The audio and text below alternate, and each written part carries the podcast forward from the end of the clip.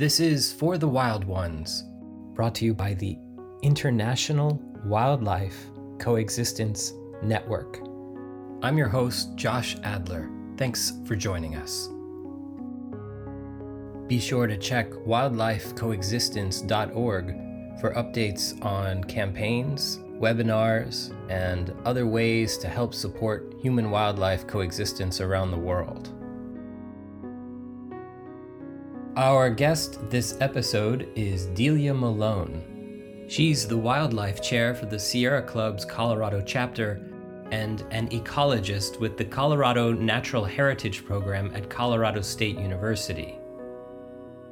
You were telling me about where you live and why it's it's significant for wolves.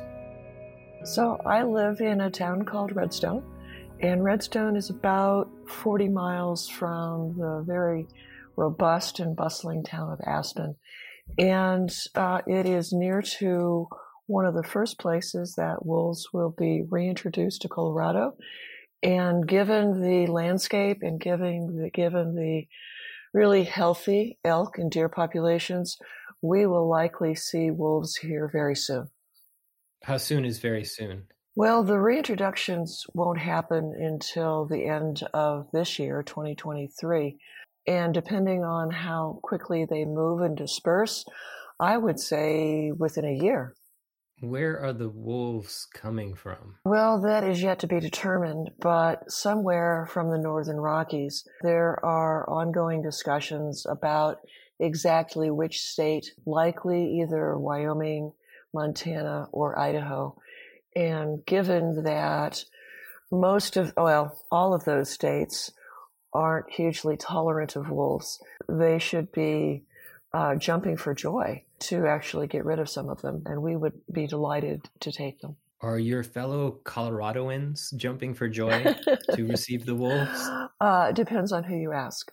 Uh, if you were paying attention to the 2020 campaign, the state is about the, or at least the population of the state is about evenly divided. We won the campaign to reintroduce wolves to Colorado really just by a few 10,000 people. So not everyone is thrilled.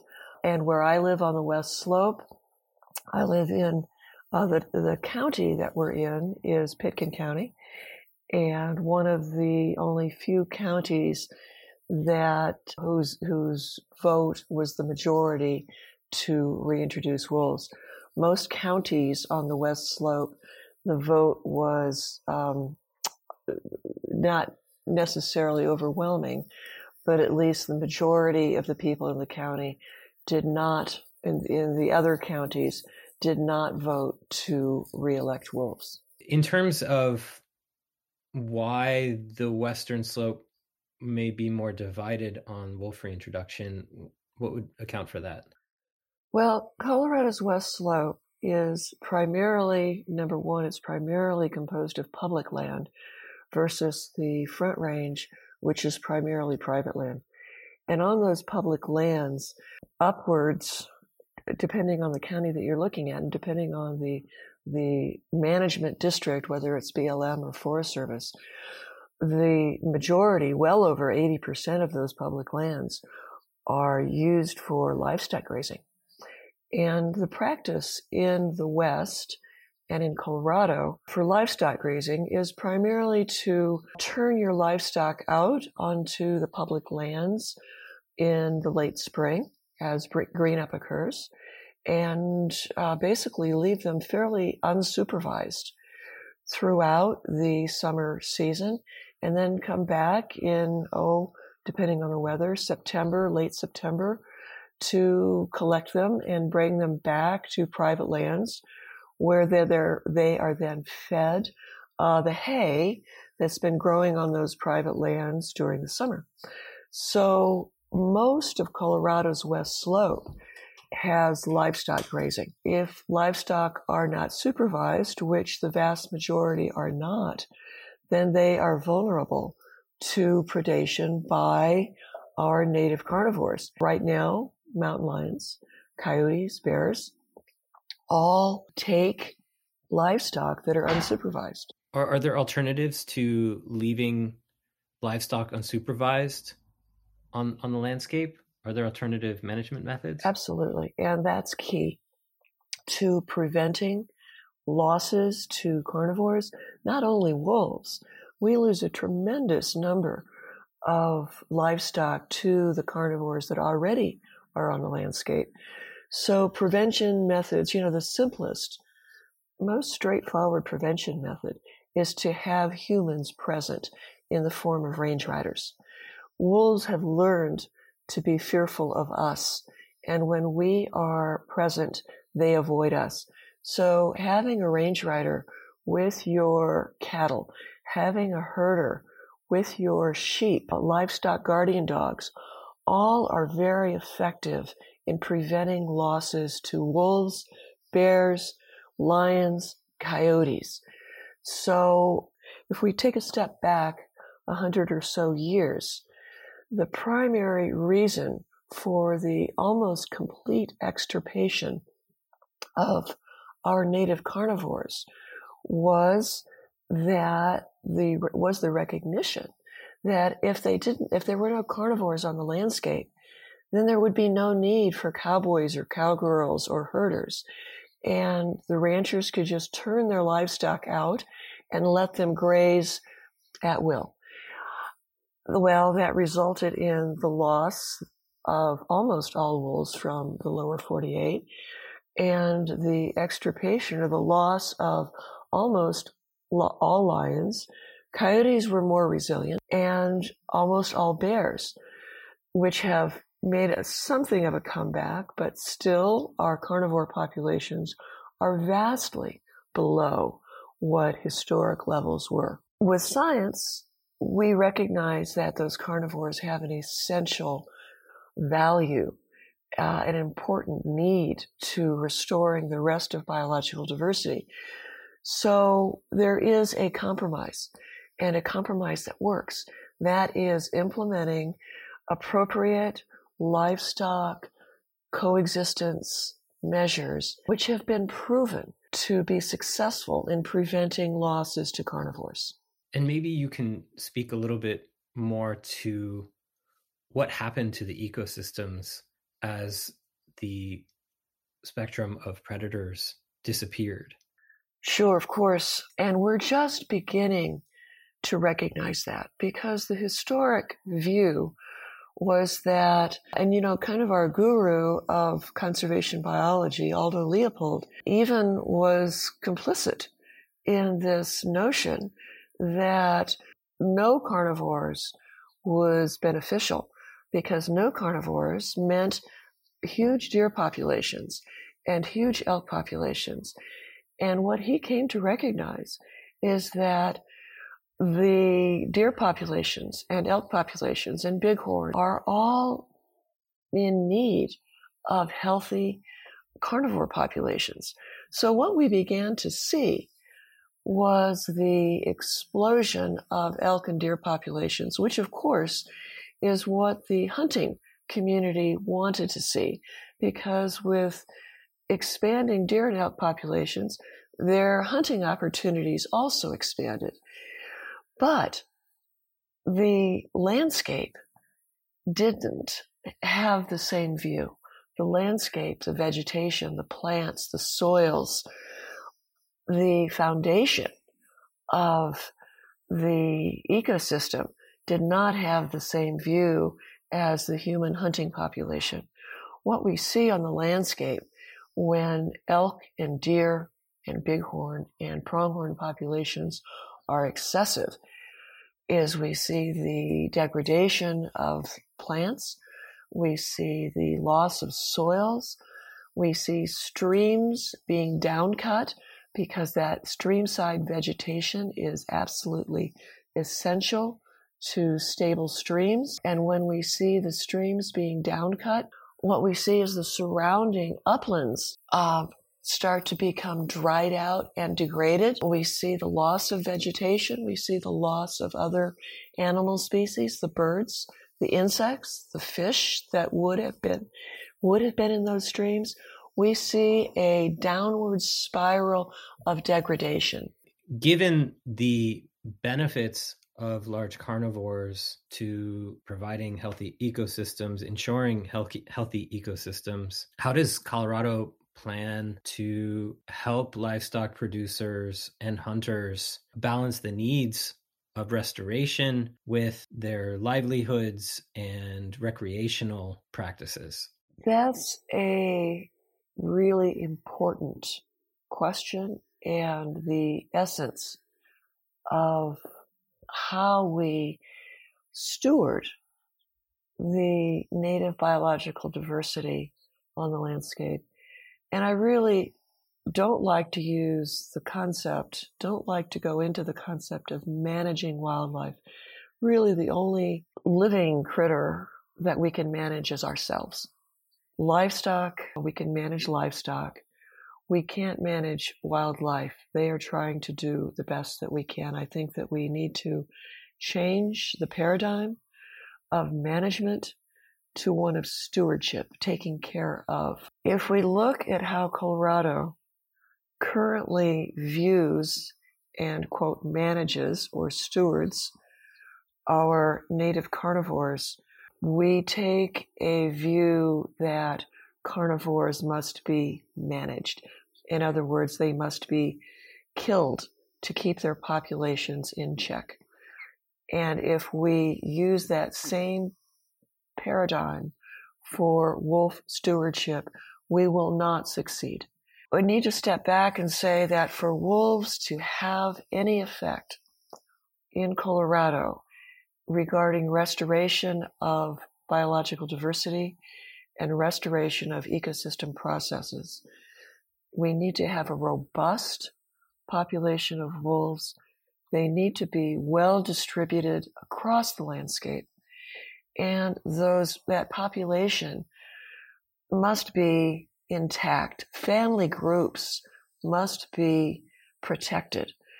It's the family group, the family social structure of wolves that makes them an effective ecosystem engineer.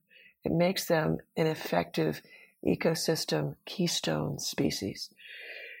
Wolves are not adept by themselves as individuals at taking down elk. They need their family. And what we've seen in the northern Rocky states, Idaho, Montana, Wyoming, sometimes Washington and Oregon, is that those family groups have been disrupted and disturbed by human persecution, hunting and trapping, and breaking up those family groups. Those family groups are essential for wolves to be successful in Colorado. Currently in Colorado, what we see is that cougars are hunted, coyotes are killed, bears are hunted, and if we continue that, that viewpoint, that carnivores need to be managed, that their populations need to be controlled by us, we will fail. Carnivores, you know, from, from the time they evolved, tens and hundreds of thousands of years ago, manage themselves. They take care of, and wolves are especially good at keeping their populations in balance with the available food resource. They don't need us to manage their populations for them. That is a fundamental misunderstanding uh, in the current Colorado wolf management plan. Can you talk about that more in terms of how Colorado's plan relies on lethal control of wolves and why that is ineffective based on other other states and, and other reintroduction cases? Well, I need to step back to the original language in Proposition 114, uh, now State Statute 33-1058. One of the primary reasons stated in that proposition for reintroducing wolves was to restore a natural balance. And again, for that natural balance to be restored, which we know when we when we look at places where wolves are protected from human hunting and trapping, uh, Yellowstone National Park, Algonquin National Park, Denali, places where wolves are protected, we see the effect that they can have. No, Colorado is not Yellowstone National Park, but it could be. And that is the vision that we had that wolves would be protected in Colorado from the human persecution. For that to happen, wolf families must be intact. We must have a robust population of wolves. Currently, the, the, the final management plan states that when wolves reach a population of 50, five zero, in four consecutive years, wolves will be downgraded from endangered to a listing of threatened.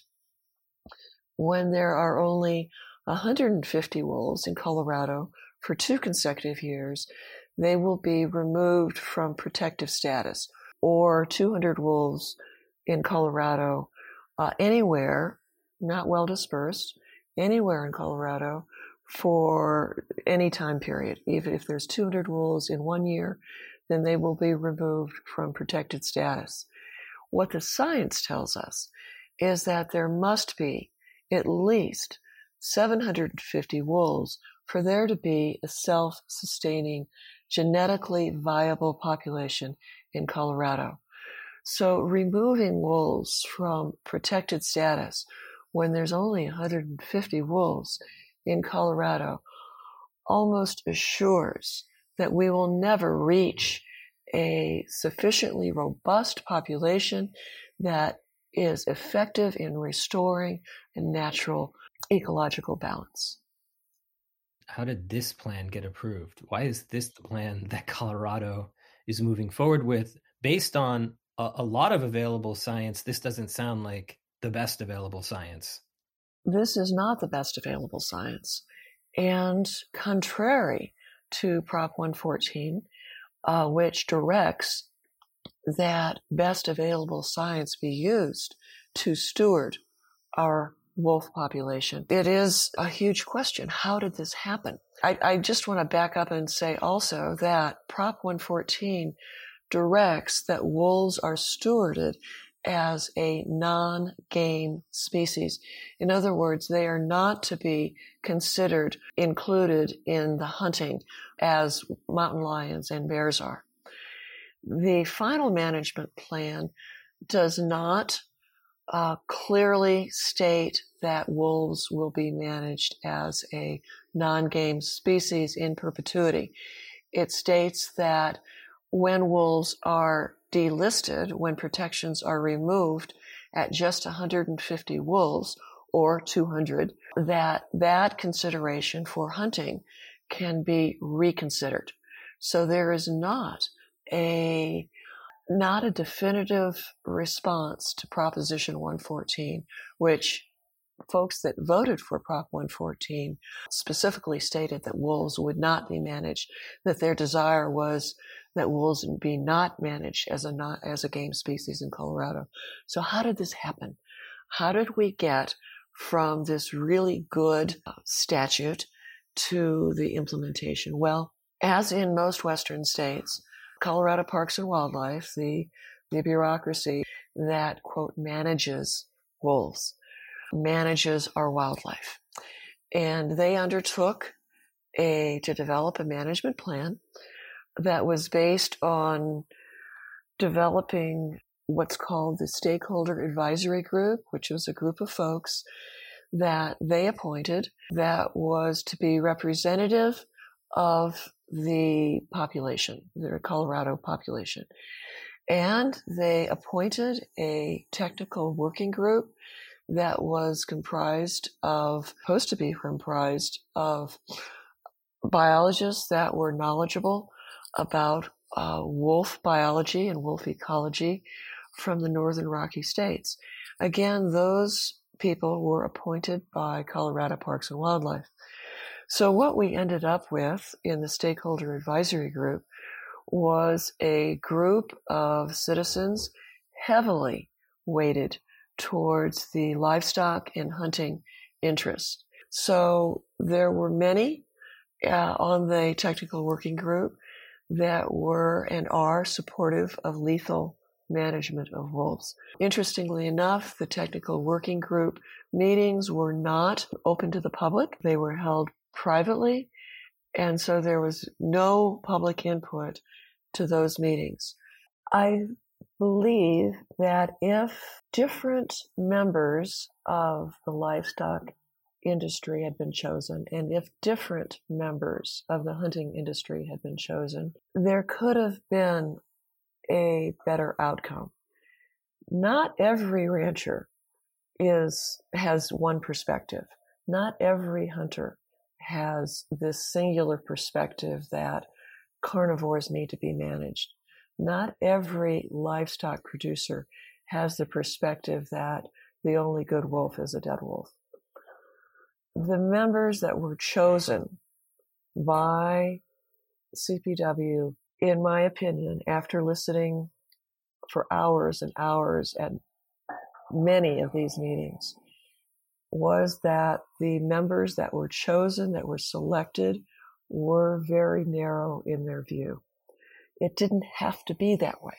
So the the foundation for the draft and final wolf management plan was heavily weighted towards the livestock and hunting industries in Colorado. Do lethal controls serve their interests? Does that approach towards wolf stewardship serve the interest of the livestock and hunting communities? Really interesting question. In fact, lethal control in the science has been shown uh, to be ineffective. Typically, the ones that we remove, the typically the ones that are killed, are the adults in the family, and those adults, because the adults are out there first. They're the head, they're, they're out there with their family groups and they're first in line. And of course, those are the ones that hunters want to shoot because they're the biggest and they're the, the boldest. And what ends up happening is that the young are left behind. And those young haven't often yet learned how to hunt natural prey like elk. Not only is the physical aspect of the family needed, the learning is lost. The young often turn to taking down livestock, which are much easier. So maintaining the family group, maintaining the physical presence of the adults, maintaining the learning that is passed on from generation to generation of wolf families is essential in preventing livestock depredations by wolves because they learn how to take down native prey. They don't learn how to take down or turn to livestock. In fact, kind of interesting, there's a lot of science out there that documents that wolves prefer native elk and deer over cow, cattle. I think a really illustrative story about wolf learning and the incredible essential value of maintaining wolf families is with Gordon Haber, who has passed away. He was a wolf biologist up in Denali. And he documents um, the pack of wolves that had learned how to hunt Dall sheep. When that pack of wolves was lost to trappers, who had set their traps just outside of Denali National Park. That learning of how to hunt Dall sheep was also lost. So, what these wolves would do, in brief, is Dall sheep, like our bighorn in Colorado, live on steep mountain slopes that is generally free of vegetation. It's tundra vegetation, so low vegetation. And they're pretty impervious to wolf hunting because they can see the wolves coming towards them because there's very little vegetation. So they get to higher ground up on the rocks where the wolves can't get to them. So how in the world are wolves going to make a living off of hunting Dall sheep? Well, as Gordon Haber describes it, what the wolves would do would the family would split up, and half of the family would run up the hill towards the Dall sheep. The other half of the family would go to around the mountain and go to the base of the mountain on the other side. And as the as the wolves on one side would be running up, the Dall sheep would run up the mountain and down the other side, where the other half of the wolf family would be waiting for them. This habit of hunting Dall sheep was passed on from generation to generation for several, uh, numerous generations. With the trapping out of that family of wolves, that learning of how to hunt Dall sheep and survive was lost. And um, as far as I know, that behavior has not been um, regained in the wolves of Denali. Super fascinating story, as well as just a beautiful example of natural intelligence and evolutionary uh, behavior. In about 1940 or so, Adolph Murie was hired by, uh, I'm not sure what the Alaska Game and Fish Department was called in the 1940s, but they hired Adolph Murie to go out and prove that wolves were having a harmful impact on Dall sheep to try to justify wiping out wolves in Alaska.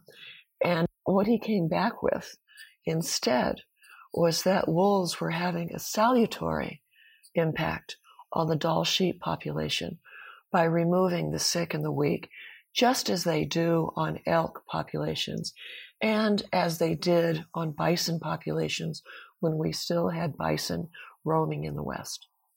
How would you hope to see the wolf management or stewardship plan in Colorado improve or improved? And where would you hope to see Colorado's wolf population and relationship with humans on the landscape in the next five or 10 years? Thank you for that question. As a working ecologist, as a field ecologist, I'm out on the landscape almost every day for five months out of the year. And I've witnessed for the last 25 to 30 years that our relationship with the natural world has not been one of stewardship. And that is my hope. My vision for Colorado is that we can have a restorative relationship with the natural world. That we can and we know how to coexist. Importantly, one of the factors in, that's missing from the wolf management plan, in my view, is the requirement for implementation of coexistence strategies.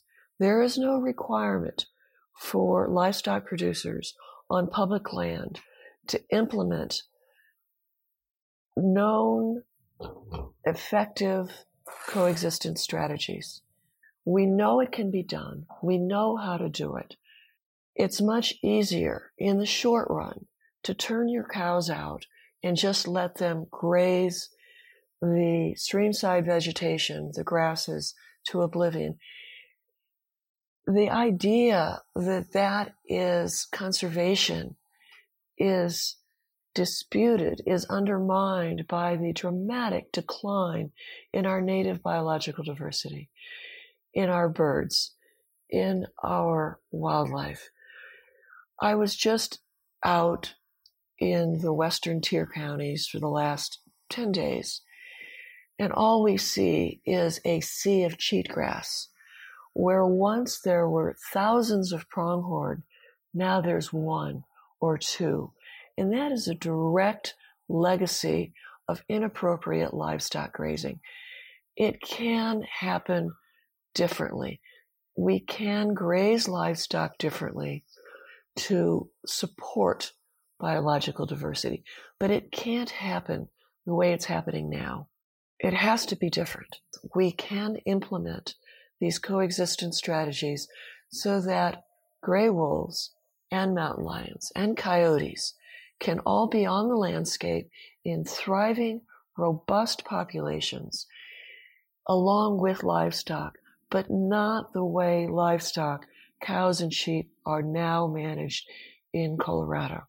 There is a lot of peer pressure to do it the old way.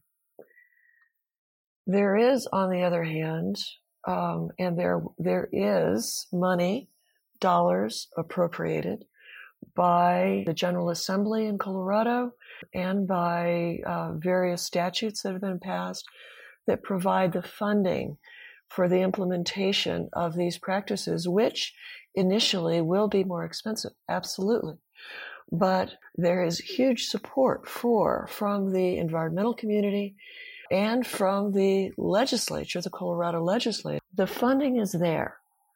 I think the the hurdle is that first rancher that steps out and is an example to the rest, that doesn't continue with the historic, we've always done it this way, why change now sort of behavior. So getting that first rancher to change and to be vocal about that change, I believe is going to be the biggest step. And I think after that, others will realize that this benefits everyone. It seems like actually a healthy landscape can support a bigger wolf population, that the richness of the landscape can be measured by how many wolves it can keep healthy, that a landscape with 50 wolves, a population of 50 wolves, is not nearly able to carry the same kind of value as one that has 700 wolves, let's say. That's a great way to look at evaluating just how healthy the landscape is.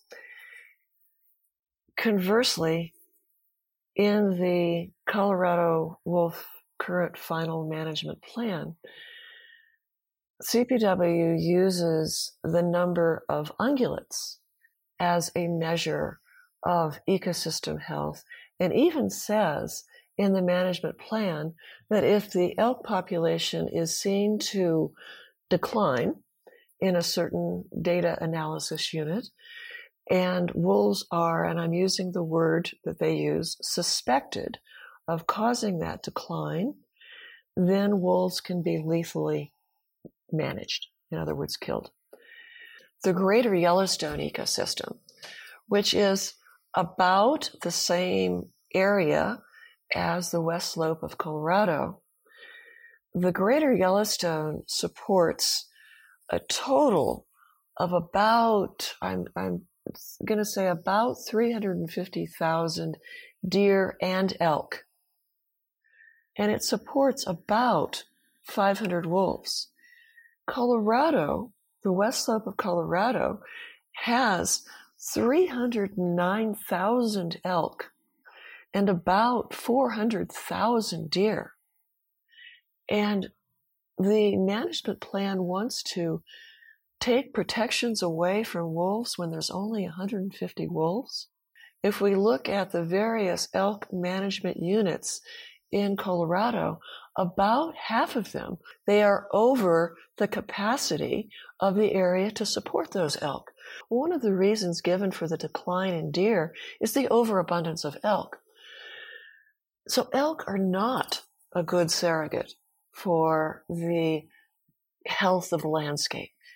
In fact, quite the opposite. Whereas wolves, because they do balance their populations with the resources available, are a good surrogate for healthy landscapes. So if we can get a wolf population, a minimum of 750 wolves, we can start to see some recovery of our land and of the balance between the ungulates and the vegetation. What can your fellow Coloradans who care about these issues do to help or get involved? I think everyone or most folks know what's going on on the slaughter of carnivores up in the northern Rockies. Legislators seem to be um, going down this path of rejecting the science and embracing anecdote. So in Colorado, we need to have ongoing, and I hope everyone becomes involved. We continue to outreach to all age people with regard to the science, the science and the education of that, uh, not just to schools, but to legislators. And getting involved in the legislation, uh, ensuring that we don't end up with bad bills in our Colorado statutes is essential. Thank you so much for all your efforts. Thank you for sharing your stories and your insights, as well as your wisdom. You know, it was a pleasure. I appreciate the opportunity to engage people and to keep them engaged in a new vision of our relationship with the natural world, particularly with wolves, particularly with their families and maintaining their protection. I look forward to the day when everyone can hear wolves howl through the Rocky Mountains of Colorado. I can hear it. I can hear it now. Me too. It's coming. It's coming.